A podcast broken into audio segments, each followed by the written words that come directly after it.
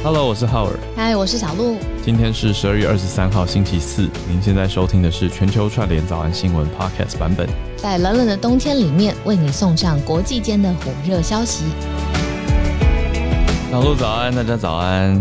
浩尔早安，大家早安。欢迎大家来到今天的全球串联早安新闻。早安，昨天没有约，我就知道你第一句会说这个。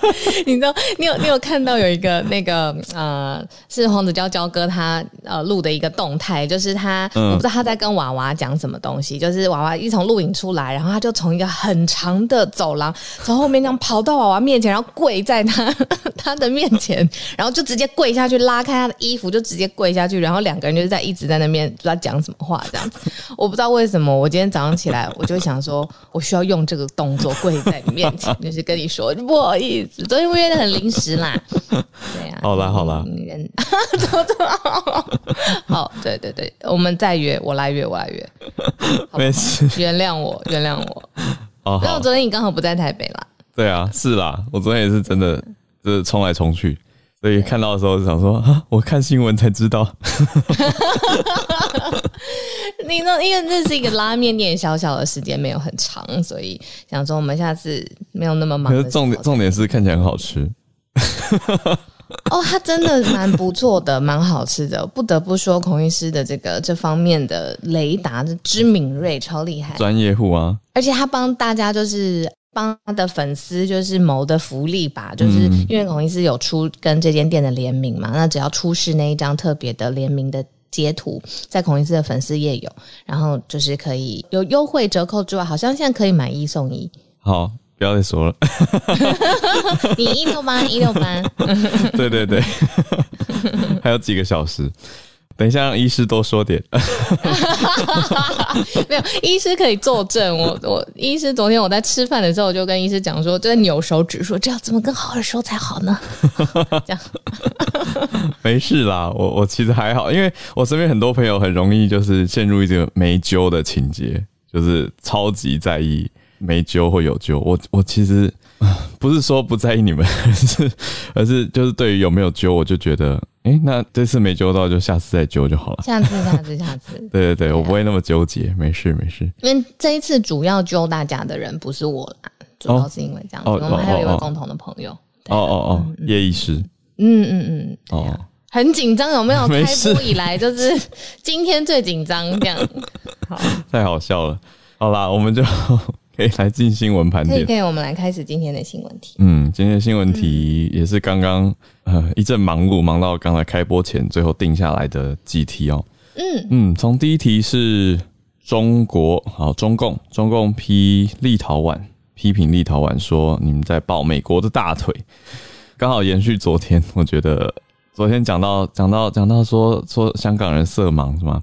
好，那现在是说立陶宛抱美国大腿。好，那我们接第二题。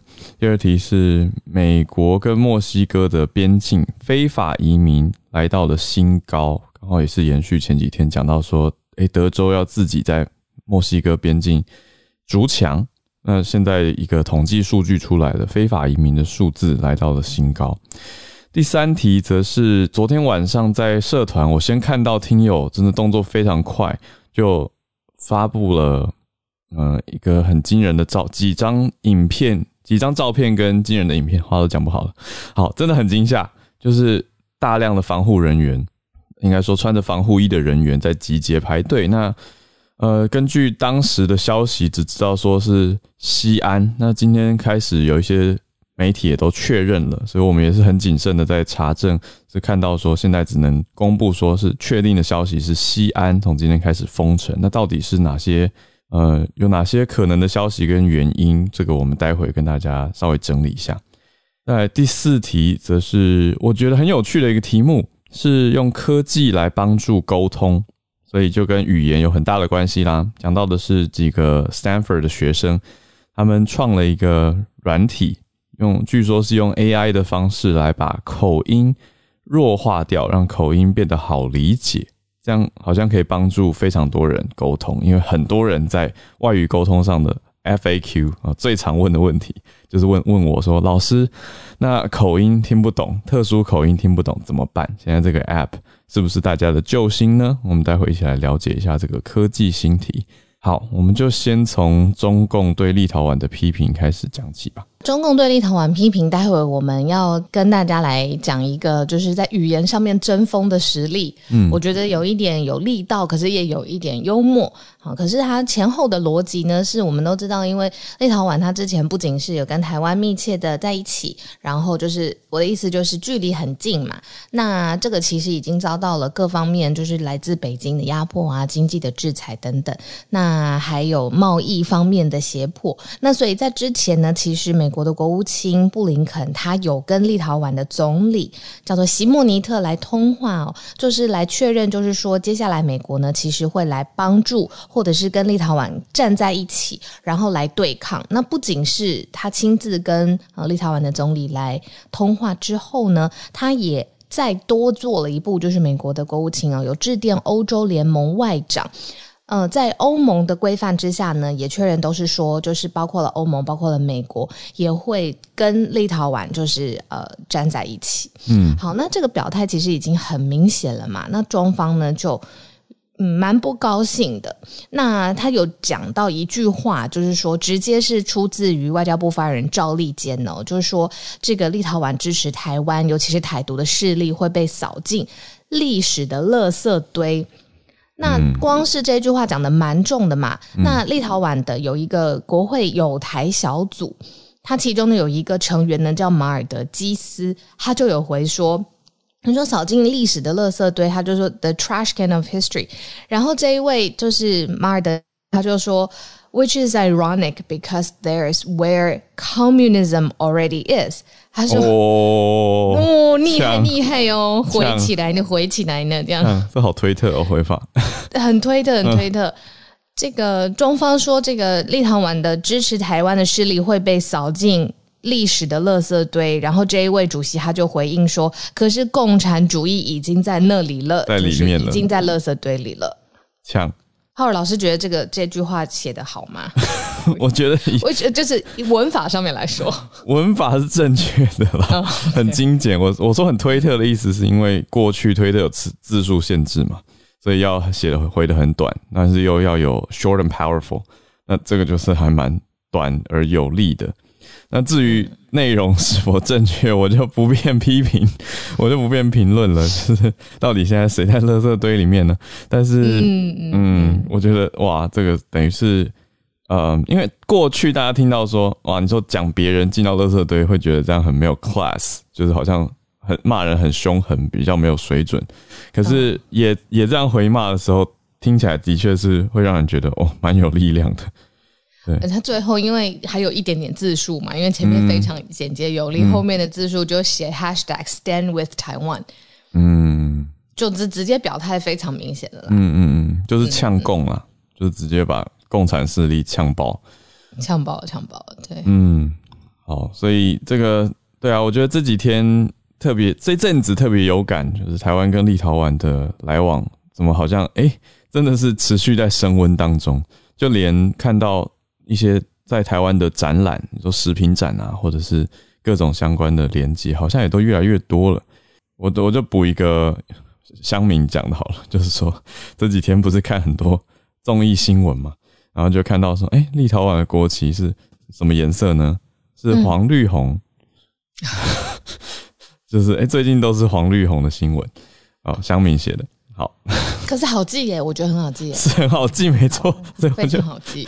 作为老师，就这种口诀性的，一定要告诉大家。对啊，我有一个我有一个新课程快要上线了，大家可以来填写我的问卷。快说，快说，快说！就是职场情境口说，因为很多人找我，其实都是主要是想要学英文的口说。嗯，对不起，这个突如其来的夜配。没有 没关系，这节目是你的，你要怎么？黑到八点三十，我都我我那那我来换链接哦，没问题没问题，Go ahead。好，对。对啊，所以这一题差不多是这个样子，就是讲到说中方对立陶宛的批评啦。那可是我觉得延续我们的脉络，讲的是民主跟共产两个势力越来越明显的变成两个阵营，两个 camps，而且互相是呈现比较对立的姿态。那可是这样子，其实我有时候有一点心虚，就是只是讲，就是从推特上面骂来骂去的，好像也是觉得说，那到底最后，比如说立陶宛的经济制裁，那真的其实是会受到，比如说人民会不会，你知道各种生计啊、工作上面受到影响，有时候会有点心虚，就你知道高官在那边呛来呛去，那实际一般人的生活到底会怎么样？其实，嗯，我觉得你讲的太好了，就我也我也常常在纠结，就是我们选题的时候，可是昨天刚好跟一个创业家在谈话。那创业家他其实，在两岸都有生意。其实他讲起来就很明显，因为光是美方制裁中方，他他们东西如果从中国做好要出口，直接被课高额的关税。嗯，很很或者出口税，对这个就是完全直接影响到各家你说工厂或供应商的国际竞争力啊。嗯，所以在工厂选址方面，其实就会有很大很大的考量，因为它其实就是一个硬生生的高成本加上去。嗯，而且你你说人力跟技术也许差不多的情况下，中国就是要被多课这些税，那相对就是大家大家选选址的意愿会下降很多啊。嗯嗯，对啊，我觉得呃这个听下来就会觉得让我感觉很直接，而且跟大众比较有关系一点。虽然不是每个人都在两岸做生意，或是都有这种进出口的情况，可是就还是会影响很大的。叶老师说这叫神仙打架，小鬼遭殃。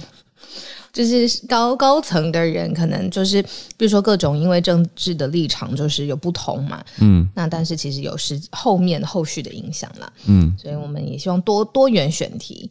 讲到这个，小聊一下，就是我昨天有听到。我的朋友呢，因为他真的对于现在就是区块链的 space 呢是很很有兴趣，所以他就会结识到一些业界上面同样在这边努力的人这样子。那中国大陆政府一直对于就是区块链还有虚拟货币交易是采取就是呃不。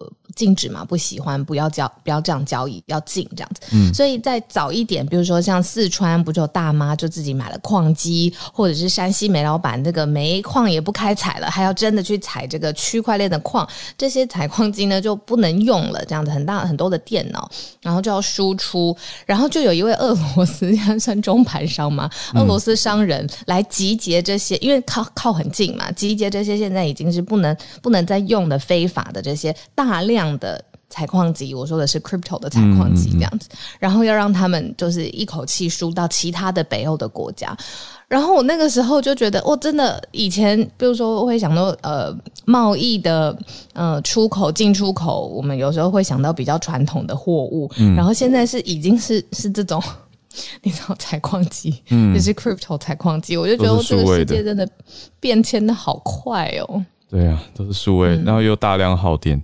嗯嗯，可是大家又看不到，就是这种，但但它也是一个经济活动，的确。嗯嗯，好的，那我们讲边境，没错，边境。好，我们延续着来到第二题，边境，刚好延续前几题，前几天讲到德州的州长出来宣布说要自己盖我们的钢条围墙了。那现在新的非法移民人数统计出炉，是美墨的边境逮捕人数。来到了十七万，所以越来越多边界的墨西哥人要想要进到美国来，呃，或者是在这个边界扎营哦。其实哦，这个新闻照片是蛮蛮震撼人心的。嗯，对，新闻照片就是在美墨边界附近的地方有一个像是营区的地方，非常多的帐篷，非常多的人，看起来就是长期的住在这里。嗯嗯，那要找机会想要入境美国的样子，所以光是十一月份哦，我们刚刚讲这个十七万人是单月份的，不是累计的，是十一月份的美国边境和海关保护局 CBP 他们的数据，就是说十一月份有十七万三千六百二十人被逮捕，这是边境逮捕人数的历史新高。那逮捕的情况是为了什么呢？是为了防止危险药物。跟产品进到美国的 community，进到美国境内，所以才要展开这个大量的维护安全、边境安全的工作。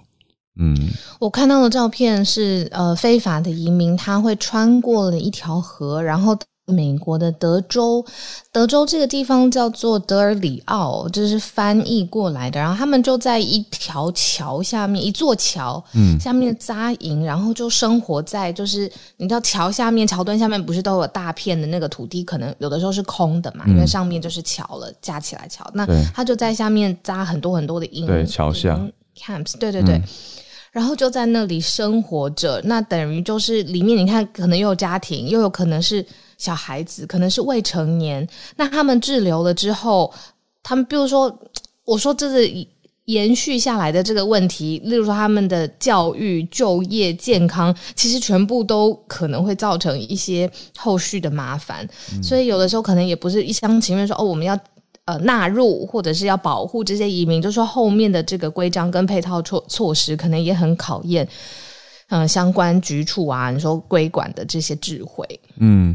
这些很多人就把它归咎于是拜登移民政策，嗯嗯的影响哦，可以这样子说，就是说反而造成了美国有史以来最大的非法移民浪潮。嗯嗯，那根据专家的研究是说，非法移民其实还有一个季节性哦，是会有高峰跟低谷的，在每个月每年期间，像每个每年的五月会来到巅峰。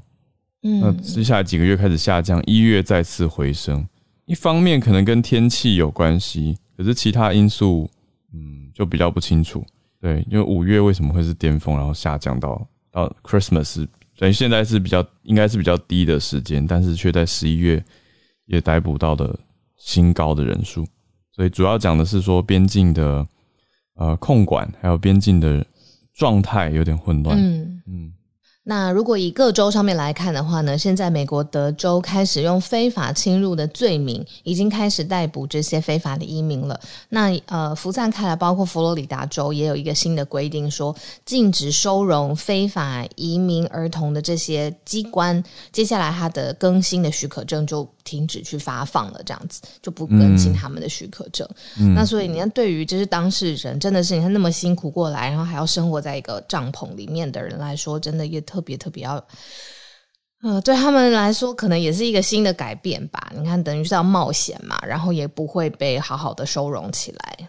嗯，就是等于是以拜登政府的政策结果来看，这个情况越来越多，所以。临近南部的州，像是德州跟佛罗里达，首当其冲，他们就开始算自治或自救，采取的方式就是越来越严格，嗯，是这样子的一个脉络。等于德州自己盖墙，然后要加强逮捕嘛。那佛罗里达是说不更新这些收容机构的许可证了，对，那反而到底怎么办？那非法的情况会不会越来越多？我们就要再继续观察。有点有点沉重，那接下来的第三题更是也蛮沉重，对，更是会让人担心的。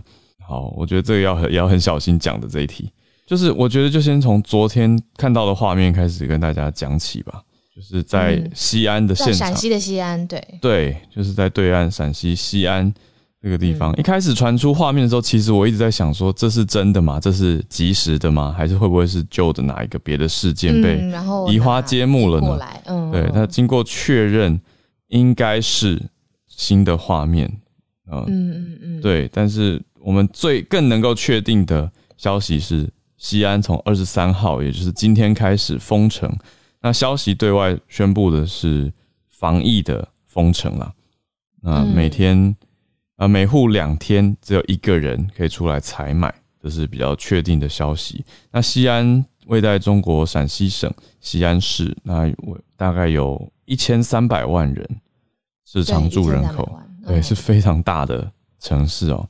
就整个要封起来了。对啊，人人口数这么高，哎，一千三百万。对，那现在要为为什么会可能可能为什么会有这么多穿防护衣的人员呢？那消息指出的是说，西安计划二十三号启动全新一轮的全员就全体的核酸检测，就是要做 PCR 的。一千三百万人啊！全体对。哇。嗯，然后整个城市西安的长途客运都要暂停，所以呃运输也会受到影响。但是嗯啊不必要就不能出门，那非生活必须的场所也会直接封掉，暂时停业。嗯，好了，因为这个原因主要是各个媒体的数据不一样，可是大概来说都有说到数百例的 omicron 的确诊，这样这样子，那就是数百例。那确切的数字好像也跟官方的真的公布的也不一样，因为我有看到官方的是个位呃十位数的，就是五十几例这样子，但是很多的媒体都说短时间内累计数百例的确诊，嗯。那我刚才有看到一个数字，就是说，你看一千三百万人，他们现在大概有三千五百多所学校，嗯，也要即刻全部改为线上的教学，就是要忽然之间，嗯嗯嗯，那所以这是对于当地生活的人来说，应该造成蛮大的不小的冲击。对，那网络上的消息我们还不确定的，可是有人的一些说法是说，西安又出现什么新的呃病症。这个让很多人很担心，可是这个因为都还没有办法证实，我觉得我们这边就不多说。但是大家可以看到的是，现在呃，就是采取了严格的防疫跟居家居家禁令啊，等于是蛮大动作的，把西安这个城市封锁起来，要控制住西安现在的情况，不管是什么什么什么疫情，但是我们就要继续观察，特别注意西安。那如果有人的。亲朋好友或者是同事来往会跟西安有关的话，大家也多注意这个消息。嗯，那今天制作人有帮我们搜罗到一题哦，就是有关于呃日本开始是不是用口服药？那这个其实是医师 守备范围。嗯，日本然后包括口服药，所以我们就在想说，待会会看看医师想不想分享这一题。嗯，那我们也就把这个疫情，其实我现在不论是搜索任何国家的新闻啊，嗯。它其实第一题都是第一个跑出来的，都是这个国家的疫情的变化，嗯，它的管制的措施。所以，对啊，我们待会再邀请医师来跟我们一起分享。嗯，好，那我们来到第四题，那顺便跟大家说，我连接已经放好了，好，我连接已经更新了。对，谢谢谢谢。就如果有在用 Clubhouse 的你，然后你现在从 YouTube，你可以跳回来 Clubhouse 看一下 这个连接。好，我们再看看链接。节目结束可不可以放在资讯栏？为什么呢？因为跟口说非常有关系。我的这个是英文口说的课，就太多人来问了，太多人。你说听说读写的话，大多数的大人最想要加强的英文能力都说是口说，所以我就设计了一个课程来帮助大家解决这个口说学习的困扰。那用情境式的方式，用有效率的方式去学习。为什么我讲困扰呢？因为我们的第四题。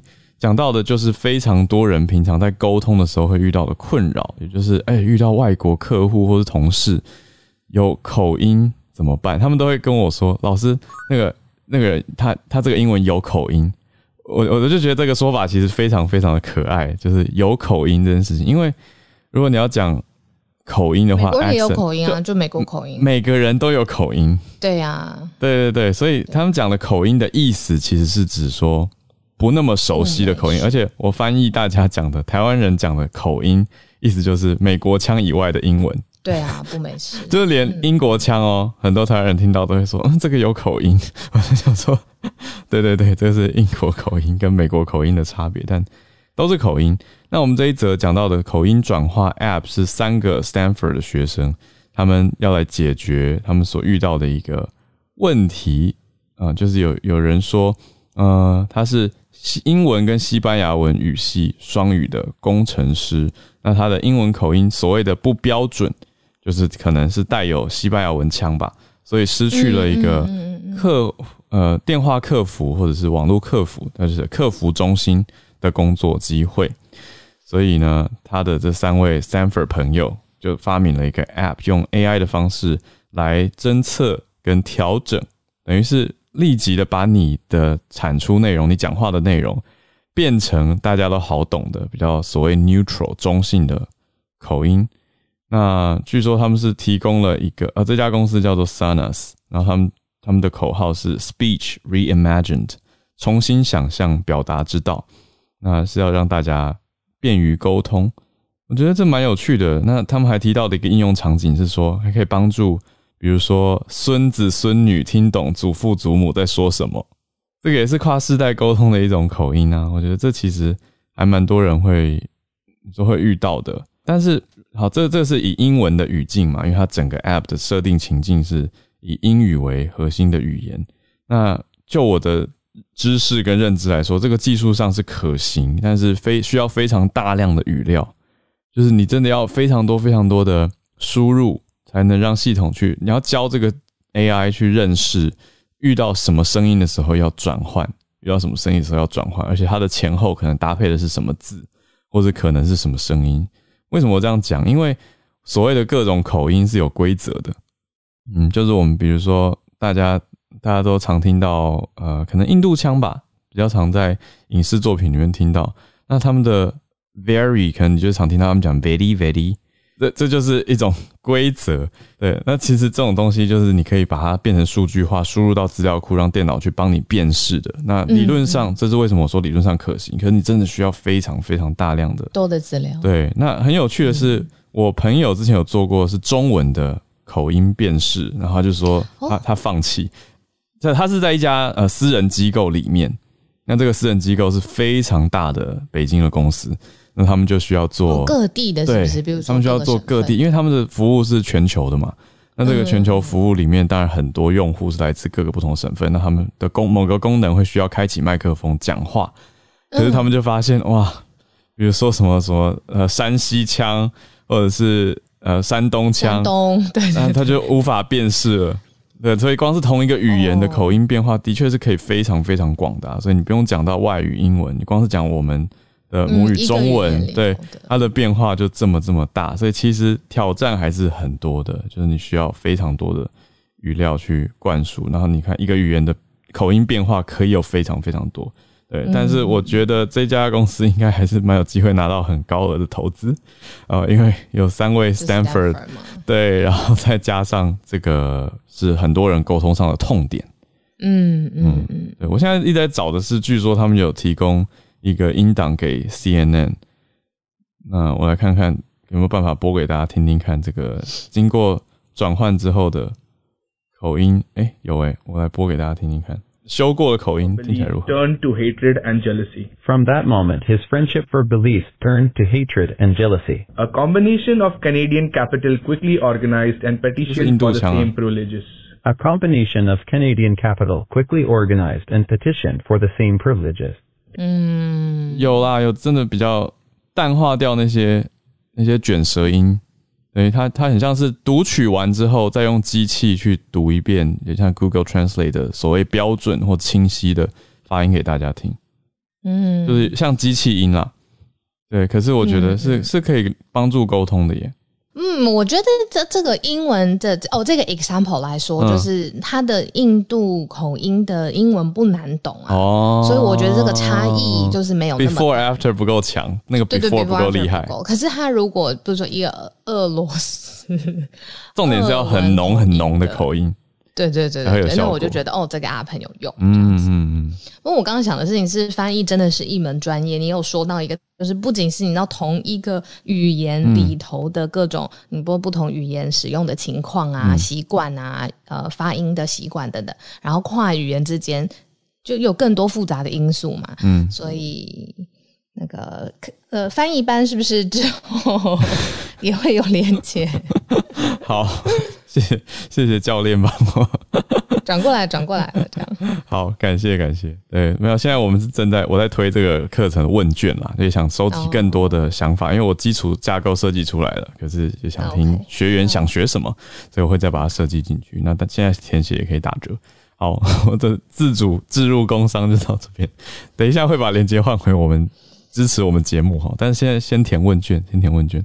好，那我们先来进到全球全球串联的时间，感谢全球串联时间。然后我也来看一下，因为已经快到年底了嘛，来看看就是，哎，圣诞节我们不会跟大家一起过，对不对？因为是礼拜六，没办法，对，那是一个礼拜六。嗯，那嗯。可以小小预告，就是说明年节目上面应该会有一些小小的惊喜，那大家要一直 stay tuned 这样子。那如果有，比如说对节目的意见啊，或是也想要呃在圣诞节的时候送我们喝杯咖啡，我们待会也可以用赞助连接。但现在先填问卷，然后先准备 bio 上来串联，好多事要忙哦。还好 这个问卷我设计的很精简，三分钟大家就写完了。酷的酷的，好，好谢谢。那来来来，我看小鹿已经邀请。姐接上来了，刚刚在听到那个翻译的时候，我很有感，是因为，嗯，像有的时候他们现在呃，学生在看到历史考题，最害怕的东西叫文言文。嗯，对对，也是一种翻译。没错，然后我就要试着帮他们把像《岳阳楼记》也好啊，或者是有一些人的奏书也好，然后讲的很优美，然后让他们可以去感受到说，为什么那个作者他写出这个名句可以感动千年。嗯，那我觉得其实你在口吻上面跟你自己对文本的解读，真的会影响到学生的兴趣。所以我刚刚完全认同小鹿说的那一句，其实翻译真的超级重要。对啊，所以赶快去填这个口说问卷我真的觉得，对对对，我我真的觉得，其实很多人在出了社会之后，不要停止你学习的脚步，就是每一次的学都是一个新知，有一个新的领域开发的可能。好，赶快来带来今天的新的新闻。嗯，这则新闻它其实是来自于 BBC，那一样，它是在讨论说。中国其实，在未来的这一轮军事竞赛过程当中，它在好几个项目上面已经做到了大幅度的突破，所以希望大家同时在关注说，美国正在积极的拉拢澳大利亚或日本以及印度加入自己的阵营，背后所呈现出来的是中国军力的崛起。那中国领导人习近平他要求说，军队要在二零三五年完成完成所谓的军队完全现代化。他在二零四九年的目标是希望自己的军队能打仗，而且打胜仗。那这个宏伟的目标，其实目前已经从他的支出当中就看出了他的野心。我一定要提到这个支出哦，大家知道吗？在一九九三年，就是我刚出生的那一年。中国大陆它的整个军事支出只有两百五十亿美元，两百五十亿哦。那当时它还甚至列在意大利啊、日本啊、俄罗斯啊、法国啊、德国啊、英国、美国之下，就排在他前面至少七八个国家。可是到了二零零四年哦，从二零两千年开始，两千年它在第五名左右，它大概略输于德国、法国、日本、英国。那一直到两千零四年开始，它就成为了世界第二，一直到二零二零年的时候，它已经是美国的三分之一了。嗯，就美国支出大概是七千六百七十亿，而中国是两千四百五十亿。那你可能会说，这个数字还是相差甚远啊。可是各位，如果我们拉回九二年、九三年来看的话，一九九二的时候，中国的支出是只有美国的二十分之一。嗯，那现在已经拉到三分之一，所以你从这个幅度上面，你可以感觉到他们的野心。那甚至在未来，他们也规划自己在二零三零年以前拥有一千枚的核导弹。那有核导弹不够，他还必须要变成是高超音速的，所以他希望自己的这个武器还同时可以成为航母杀手。所以我们知道的是，中国在海军的数量上已经超越美国了。就是如果你单纯看数量，当然作战能力可能还不至于。嗯，可是这也是为什么美国急着要拉澳大利亚，甚至在之前让澳大利亚不惜得罪法国的状况之下，也必须要把澳大利亚紧紧的拉着。其实你可以看到整个脉络，它在慢新闻上面是有关联的。对。那在这样的一个情况之下，我我觉得好了，让大家发现威胁。可是我自己以前在念商学的时候，最喜欢讲的就是 SWOT。我们现在看到了威胁，但是同时也要看到机会。各位要记得一个原则，就是说，你没有打过仗的军队，其实你现在在看到账面数字的时候，嗯，不能完全展现它真正的战力。嗯，中国自从一九七九年的对越战争以来，它已经四五十年没有打仗了。所以，这样的军队是不是能够在未来，呃，真正发生大的大规模战事的时候，发挥出它应有的实力，或者发挥出它现在拥有数字上的优势，其实也是他们的隐忧。嗯，所以我觉得大家就继续做好我们该做的准备，然后继续观察现在国际局势的变化。嗯，谢谢哈维，谢谢小鹿啦，谢谢，就分享到这里。谢谢姐姐。对，呃，这个拉长脉络来看的慢新闻，可以看出真的是趋势的变化。好，那对啊，也帮我们提到复习了这个 AUKUS 一阵子没讲的，就是美国、英国跟澳洲联合的这个联盟 AUKUS。谢谢姐姐。好，我们再连线到翠翠，翠翠关注日本的消息。我今天要介绍这有一点点轻松，但有点严重，就是其实那个日本的首相岸田他。前几天就是在嗯记者会上面告诉大家说，请大家今年的过年期间多喝一点点的牛奶。那其实这个是有一个原因的，是因为其实今年日本的牛奶它的生产量，因为今年的夏天跟秋天其实蛮凉爽，所以其实今年牛奶的生产量是非常的好的。嗯，可是因为还是有受到肺炎的影响嘛，所以嗯，像是因为其实什么地方会用牛奶呢？比如说是那些卖所谓的土产伴手礼的店，他们会做很多的饼干嘛。嗯，可是因为其实现在没有观光客的情况之下，这种嗯，就是所谓的我们我们要给诶土产的，嗯，就是使用就是需求是。减少的，然后还有包括就是餐饮店，因为其实餐饮店也是最近才开始慢慢的恢复，就是情况。可是其实用牛奶的还是很少，嗯，再加上其实我们讲到了过年期间，那个学校是休息的，嗯，其实牛奶就是。怎么样？牛奶最大的供应就是他们其实是给就是所谓的中小学，因为其实学校基本上我们的就是所谓营养午餐，对，是会提供牛奶的。可是这样子，因为其实休息大概可能会休息快一周的时间，这样子的量其实是会差很多。嗯，所以这是日本的一个算是呃弱农的团体，叫做 J Milk，他们就统计说，可能今年的过年期间会被丢弃五千万呃不是五千吨的。牛奶，嗯，五千吨听起来还好，可是如果你换成公斤数，大概是五百万公斤，对，是的，所以其实就是这几天在网络上，你只要打“来喝牛奶吧”这个关键字的话，其实会出现非常多有关于怎么样可以好好利用牛奶的食谱啊，比如说可以做什么。呃，料理或者是说，哎，你可以泡牛奶澡，嗯，然后甚至就是日本最有名，呃，就是一个便利商店，就是 Lawson，它其实是美国一个嗯叫做 Lawson 的人，他们是做卖牛奶起家，所以其实 Lawson 的那个招牌是一个牛奶罐，哦，对，然后蓝白色的，对对对，那他就是呼吁，应该说是他就有。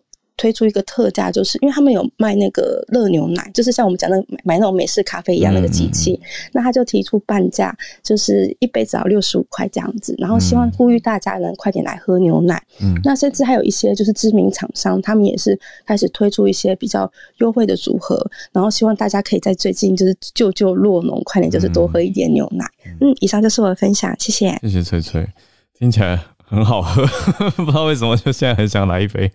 好，谢谢翠翠。那我顺便补充，原来我我刚才学到，原来因为我都讲 Lawson，就是我用美强去念，原来日本人是会用日日式念 Lawson，所以这样才有办法去沟通。好，感谢翠翠。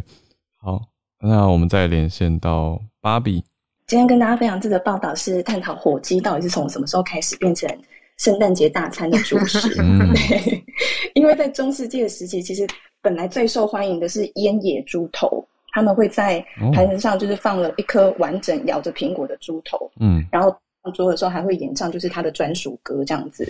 然后那个时候是因为贵族骑士很喜欢用这样的就是很珍贵的珍禽兽入菜来彰显他们的身份，嗯，像孔雀跟天鹅这些，然后他们的做法是把孔雀皮完整的剥下来，留住它的头部跟尾羽的形态，嗯，然后烤熟它的身体之后再把它塞回那个皮囊里面，嗯。然后你就我们就可以看到，在桌上就是很浮夸的用金箔装饰羽毛的开屏孔雀就坐在桌上这样子。嗯。然后它呃它出名的还有太太难吃这一点。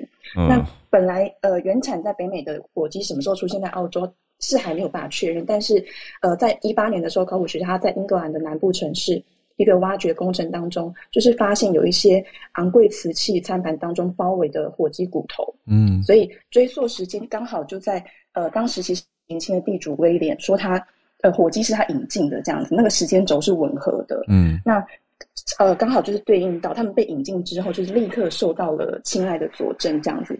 除了它的那个整体异国风情，可能我们可以确定，就是它比较美味，才会被列入就是圣诞飨宴的重要元素。所以它真的是长得够特别，才可以上桌。哦。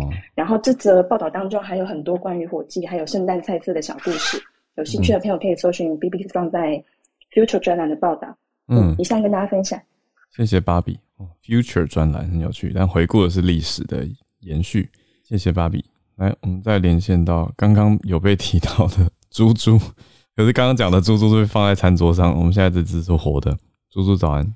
呃，其实明天我要上餐桌的哈。哎，哈我的早安，小绿早安。哎，今天带来的是美国的消息啊，就在今天，美国 FB 呃，这个美国的啊 FDA 批准了这个 Pfizer 生产的 COVID-19 的口服药在美国使用。那它使用的对象是十二岁以上，就是这个啊有免 有这个免疫缺陷的人群啊，比如说患有长期的这个慢性病啊啊，或者说这个本身免疫有一定这个先天性缺陷。嗯。那这个药这个口这。个就是口服药，它主要就是针对已经被 COVID 感染的病人。那它在缓解 COVID 的症状，同时在减轻这个重症率方面，就目前的数据来看，它是有不错的效果。那根据 Pfizer 自己的数据啊，这个在二零二零年，它每年现在以现在的产值来计算，可以生产出一百二十万剂疗程的口服药。那现在已经有这个将近八千万剂是可以立刻投入使用。那美国政府现在已经购买了二十六万五千剂疗程的这个药品，然后在明年一月就可以正式向这个需要使用的人群进行发放啊，所以还是一条蛮振奋人心的消息。而现在大家的讨论的焦点在于，就是因为现在所有的数据都是从实验室里来啊，虽然说这个在实验室里的数据显示。对这个传统的毒株，还有现在最新的这个奥密克戎表现都很好，但是也有一些这个专家表示，要真正用在这个病人身上，似乎它的这个效果还有待考察啊。待会请这个孔医师再多再多做一些解读，谢谢。谢谢猪猪，好，待会再多询问医师，谢谢猪猪。再连线到月光河，这是来自元宇宙的月光河。然后我等一下会一边讲一边换头像的图片。我刚刚就是听到小鹿提到了四川。矿场的事情，所以赶快做一个回应。因为其实最近 CNBC 新闻也有做一个深入的在中国的矿场的报道。然后其实呢，挖矿这个事情应该是零九年。那时候开始的，当时还是比较简单的，只要就是接入有网络的电脑来运行算法软件，然后就可以完成任务，就可以得到比特币波。当然，因为很简单，所以那时候比特币其实对大家也好像价值也没有那么高。之前还有听说过，就是说几个比特币、五个比特币买一片披萨之类的消息，那可能现在都会很后悔了，因为现在好像三台啊三个比特币就可以买一台豪车的这种嗯价值了。对，然后。到一直后来呢，因为为了要提升挖矿的效率嘛，所以后来又有专门的挖矿的矿机，然后逐渐把这种挖比特币做成一个规模化的产业。当然，其实这也就跟当初最早比特币设计者中本从他理想中的去中心化原则是违背的。因为去中心化 （decentralization） 本来就自己一个人可以做成的事情，结果又变成一个像企业的形态。对。然后到中国的时候呢，还有其实在世界各地也都一样。比特币的矿场就变成逐水电而居，像以前的呃游牧民族逐水草而居一样，是逐水电而居。嗯，然后就四川啊，还有其他的一些边境地区，因为水电费比较便宜嘛，所以就是迁到那边去。如果说对比在美国的话，比特币的矿场现在很多都迁到了最近非常热门的德州，因为德州政府对企业的优惠政策还有比较低廉的水电费。那么再提的话，就是说德州现在。除了矿场，还有特斯拉啊、苹果啊都迁过来，所以奥斯汀现在被叫为小细谷或者叫细球，有点像到了二十年前的加州那种蓬勃发展的一个趋势，所以大家可以关注一下，因为现在是 Web 三点零的一个蓬勃发展的情况嘛，然后可能再过十年、二十年，哎，德州这边的情况哇，又会更加的繁华了，很不一样。然后现在我这张图片呢，其实是呃今年暑假大概七月的时候。在四川拍的，然后那时候呢，是因为藏族的妇女，她搬着从新疆转运过来的矿机，然后是穿藏袍，裹着头巾，非常非常传统衣服。她手上拿的不是传统的麦穗或者花束，而是一把电源线，就是矿机的电源线。那后来呢，这张照片又再被改编成另一个艺术作品，我来嗯截图一下，然后换个照片，嗯，然后就放在了 NFT 平台上面来交易。大家可以刷新一下，就可以看到，对，就是转了一个方向，然后变成用比较马赛克的形式，就变成一个新的创作作品了。而且他就还把这一幅画放在嗯 FT 交易平台，叫价高达二零二一个以太币，也就是四百一十万美元。嗯，然后也有很多人都想说，他们是也开始接洽了原本当这张照片拍摄者，也希望把他所有照片作品包装 NFT 艺术品。也就是说，因为这真的是一个跨时代的一个转变，然后也算是一个趋势吧，所以蛮高兴说可以在赶上这个时代，然后学了很多很多东西。这是我分享，谢谢。谢谢月光河。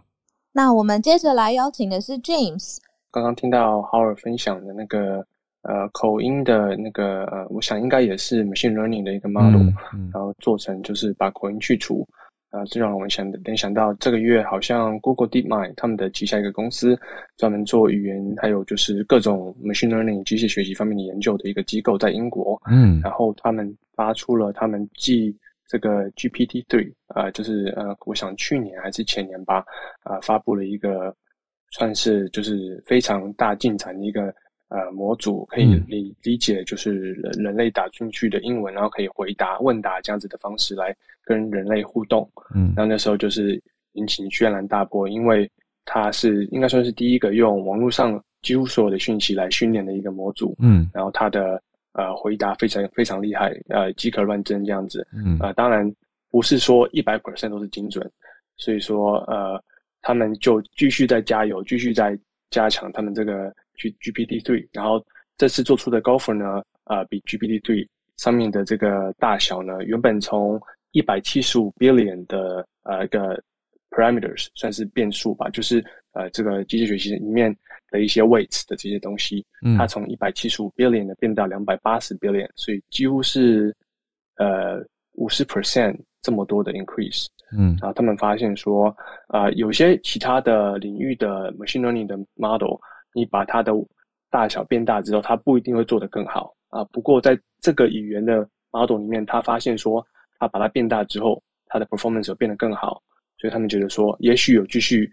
用这种比较简单的方式把模组变大，来来增加它的呃这个 precision 这个 performance。嗯，对。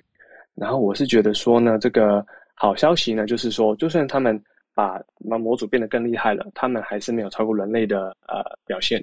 对，所以我们机器暂时还不会取代人类。对。然后不知道是好消息还是坏消息，因为大家其实也是有一点期待它可以更厉害，又期待又害怕。嗯。一方面可以增加我们就是生活的便利度之类的，一方面可能就会担心说一些工作啊或者怎么样的被取代。嗯嗯对。然后他发现这个比较有趣的就是在算是人文学这种比较呃在 information 在这个资讯上比较填鸭式的呃的一些东西一些资讯领域里面，它比较做得更好。嗯。然后在像是医疗，像是甚至是呃 common sense，就是这个一般常识，平常嗯对对对常识或是科技或是。呃，数学上面它表现的比较不好，他发现这是一个一个问题，所以他可能不一定，因为他毕竟是用网络上的资讯来学习的，他不一定是最准确的东西，所以他不一定可以有一些逻辑上的思考。嗯，对，然后还有一些可能呃 bias，就是那种呃歧视的问题。对，就是再让他们继续加油下去，他们可能以后再想其他方式来增进这方面的能力。啊，不过暂时上来说，呃，人类还是很厉害的，就是不用担心。对，然后大家赶快去帮 Howard 做他的呃 survey。谢谢 James，所以我我就是在这边算是人类了。所以小鹿不是常开玩笑说 Howard 是真的吗？都活在网络里面。对我是真人哦。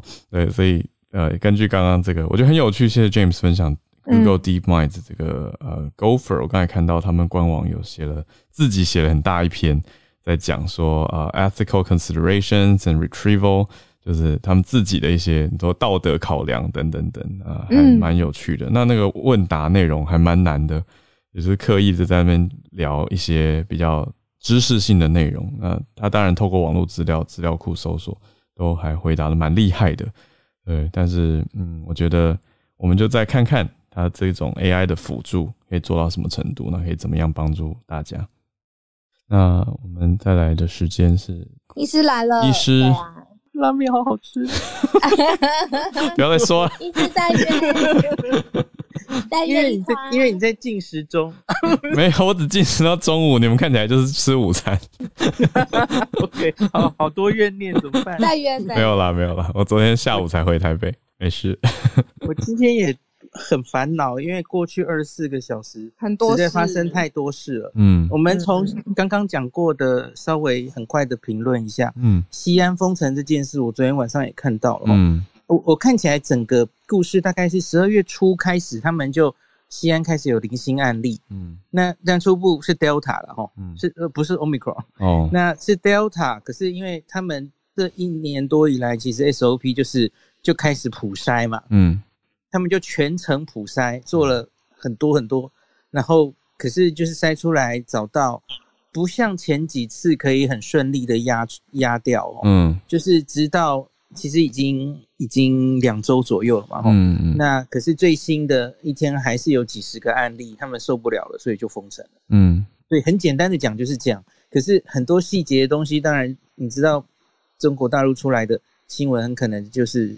很片段哈，嗯，不是很完整，所以我我也很不是很确定它到底范围到什么程度，嗯，那总之大概就是这样了。这个消息应该是确实的，就是普我觉得普筛的问题其实就是这样啊。你假如普筛过了，对，然后呢，嗯，因为普筛其实只是一个时间，对，一个 cross section 哦，那一个时间好，你确定大家的状态，嗯，可是你知道这个检查会有未阴性的嘛，嗯。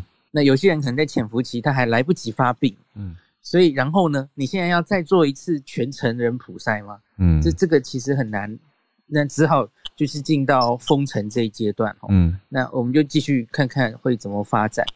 我目前看到好像是 Delta 了，不是 Omicron。嗯嗯。然后第二个就是刚刚朱朱老师说的，也是很重要的新闻，哈，嗯，那可以跟日本的讲。跟日本岸田文雄有说要开始用口服药，这个两个一起讲。嗯，就美国 FDA 反而是先通过了 Paxlovid，就是辉瑞的这个口服药物。嗯，然后呃默克的那个啊还没通过。嗯，应该预估也是快了，可是他今天是先通过了 Paxlovid。嗯，可能也是对于他的资料比较有信心的感觉哈。嗯，因为它呈现是啊可以减少住院。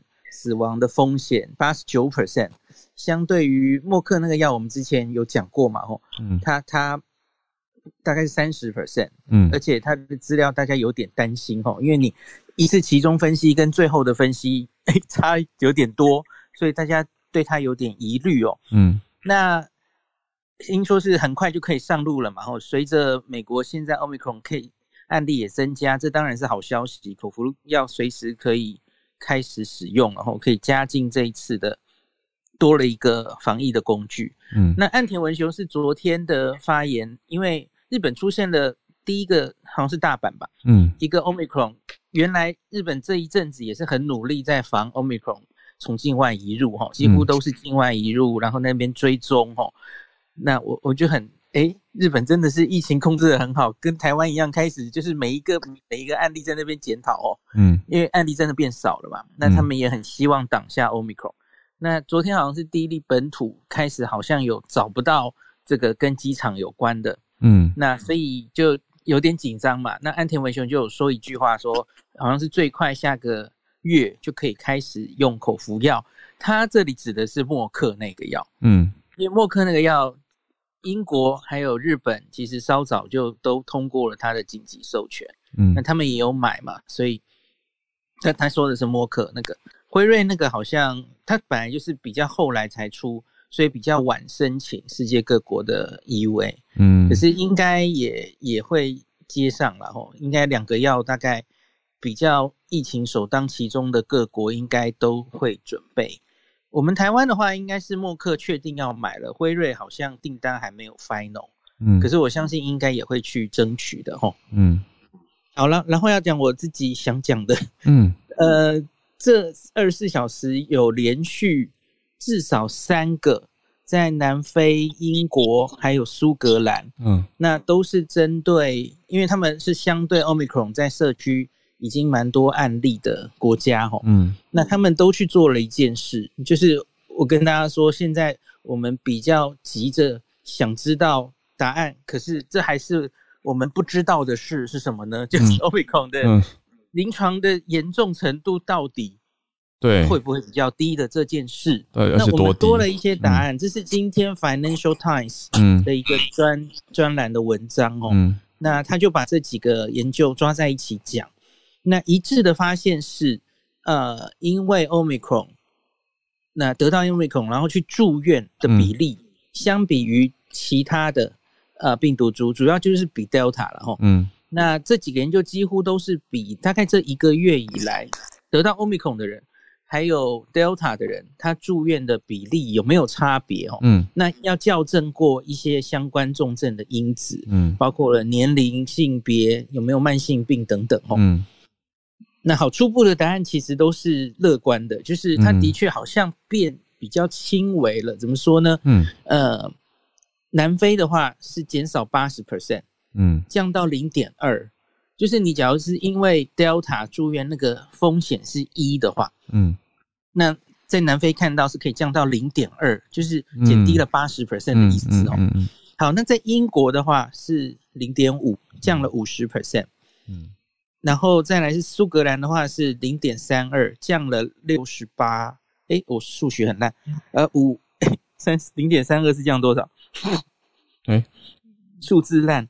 呃，三二的话六十八，对啊，对啊，六八降六八，对，其实其实还不错嘛，嗯，数字大概都有五成以上的降低这样子。那可是这里有一个比较大的问题是，这里没有对于到底有没有感染过，还有有没有打疫苗过做出校正。嗯，这个其实才是我们现在很很关心的，特别是台湾会很关心跟自然感染有没有关系，因为这些国外的国家很多其实你要不是打过疫苗，不然就是得过自然感染，嗯，或是根本两个都得过。哦，那我们现在已经从很多资料看到，两个都得过的人，打过疫苗又自然感染过的人，其实免疫力是最好的。嗯，那所以这些人假如再去得到 Omicron，那他很明显就几乎都是轻症，这是绝对本来就是这样的事情嘛，这不是新闻。所以，可是假如我们因为这样而误误以为了，觉得 Omicron 其实它 intrinsic，它本来可能就是比较不毒的，那其实蛮危险的哦。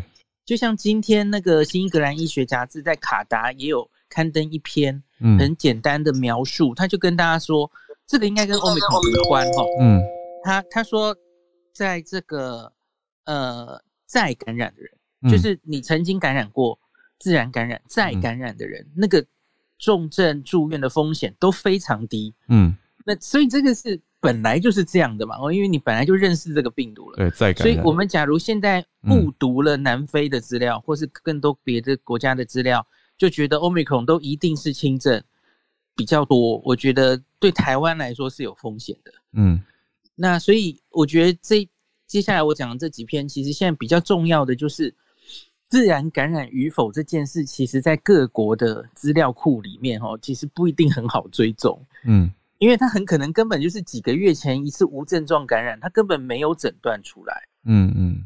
那你要说，哎，可可能可以从抗体看出来？我跟你讲，不一定。嗯。因为抗体，呃，那个抗体会随时间掉下来的。嗯。然后验抗体本身不是这么准确的事情。嗯。所以呢，这个是很难去校正的。嗯。那比较可以校正的是，到底有没有打疫苗这件事啊？哈。嗯。那我刚刚提的这几篇一那个文章里有。好像有其中我还没有仔细看，嗯，有其中几篇有试着去调整疫苗的因素。那废话，你知道，你想到结果一定就是打疫苗的人在突破感染，他就比较不容易重症，这也是我们本来就知道的事，哈，嗯。那所以我觉得我最后的结论就是还是没有确切的答案，嗯。那可是不管原因是什么，嗯，呃，大概看到的结果就是现在 Omicron 虽然哦。好多人在感染，突破性感染，然后案例又大增，可是应该不会看到如同之前 Delta，呃前几波医院住院大增、死亡大增，嗯的现象。嗯，哎，呃，对不起，我讲的好像有一点太太 over 了，应该是说比例不会增加。嗯，可是你分母是多少是个问题。嗯，就是那个比例，觉应该比例的话，应该是对你个人来说了吼。你你假如得到了 Omicron，相对于你得到 Alpha，呃，或是被呃 Delta，你住院还有死亡的几率应该都没有那么高。嗯，那可是问题是老问题没有解决啊。你假如现在还是那么多人可以感染，那你分母扩大很多，嗯，那你分子还是一样多，那医医院还是会被瘫痪的哦。对。对所以这是今天几个进展消息的进展。等于重点还是说，虽然有一些看起来不错的研究，可是还比较没办法确认的是，到底得的这些人他们本来的情况，就是他过去的这个 history 是如何，所以还没办法妄下绝对性的定论。就是我们不能美国的媒体们就是看这几个国家的资讯，嗯，然后。对他们现在要面对的疫情，就有稍微乐观一点这样子哦。可是我想大概也是一两周之内就会见真章了哦。现在纽约就是又爆了嘛，嗯，那所以就是看确诊案例是爆了，嗯，可是医院会不会爆，那就是现在一两周之后要看的事情。嗯，对啊，而且就像之前讲的，也不是只有 Omicron 啊，就 Delta 也还在啊。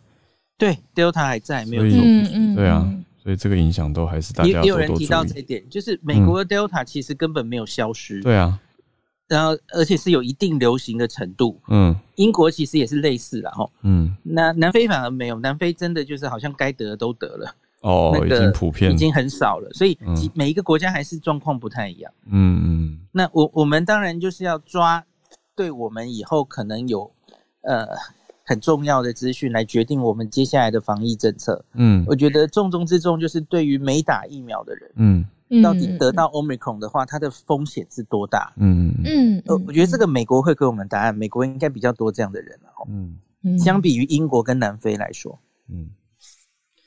好，谢谢医师，谢谢孔医师。嗯，孔医师刚才这么专业，害我不敢问，就是 有你想问什么？想问孔医师的没有啊？是跟拉面店有关的。医师借，我问一下，因为这位朋友他太害羞，他想问那个截图啊，可以用 几次？